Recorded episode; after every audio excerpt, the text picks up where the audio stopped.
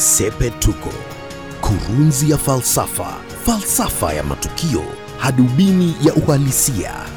Wabunge waliokuwa wameandamana na naibu rais William Ruto kwenye safari iliyotibuka wamewaambia Wakenya kwamba ziara yao ya Uganda ilikuwa ya kujifunza mbinu ambazo chama cha National Resistance Movement kimekuwa kikizitumia kwa miaka 35 ambayo kimekuwa mamlakani. Oscar Sudi akihojiwa na wanahabari alisema lengo la naibu rais kuzuru Uganda lilikuwa ni kutafuta njia za kujenga chama kitakachodumu kama NRM.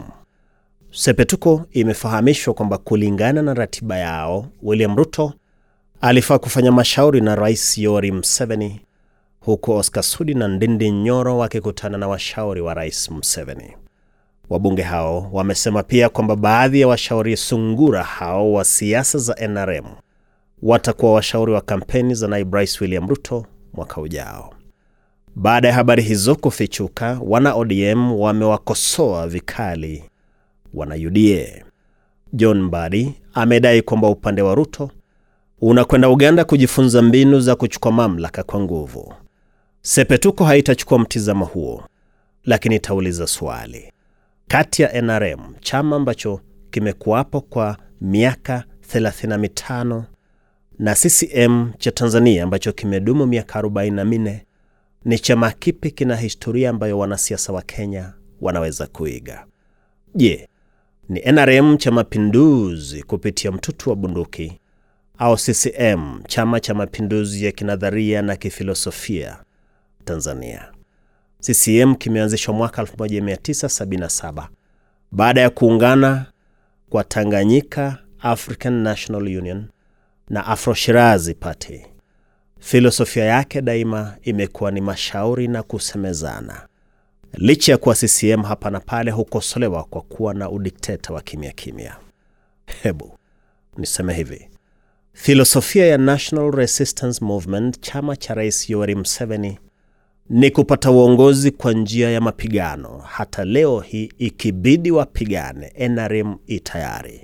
NRM kina mizizi katika wapiganaji wa Front for National Liberation waliopata usaidizi wa Mwalimu Julius Nyerere kuanzia mwaka 1978 wakamwondoa mamlakani Idi Amin Dada mwezi Aprili mwaka 1979.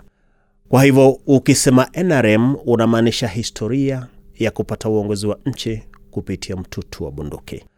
Bila shaka njia hiyo ilifaa wakati wake miaka ya sabini na themanini, maana kulikuwa na uchafu uliofaa kusafishwa kwa bunduki, na Museveni aliusafisha jinsi Jerry Rawlings aliusafisha Ghana.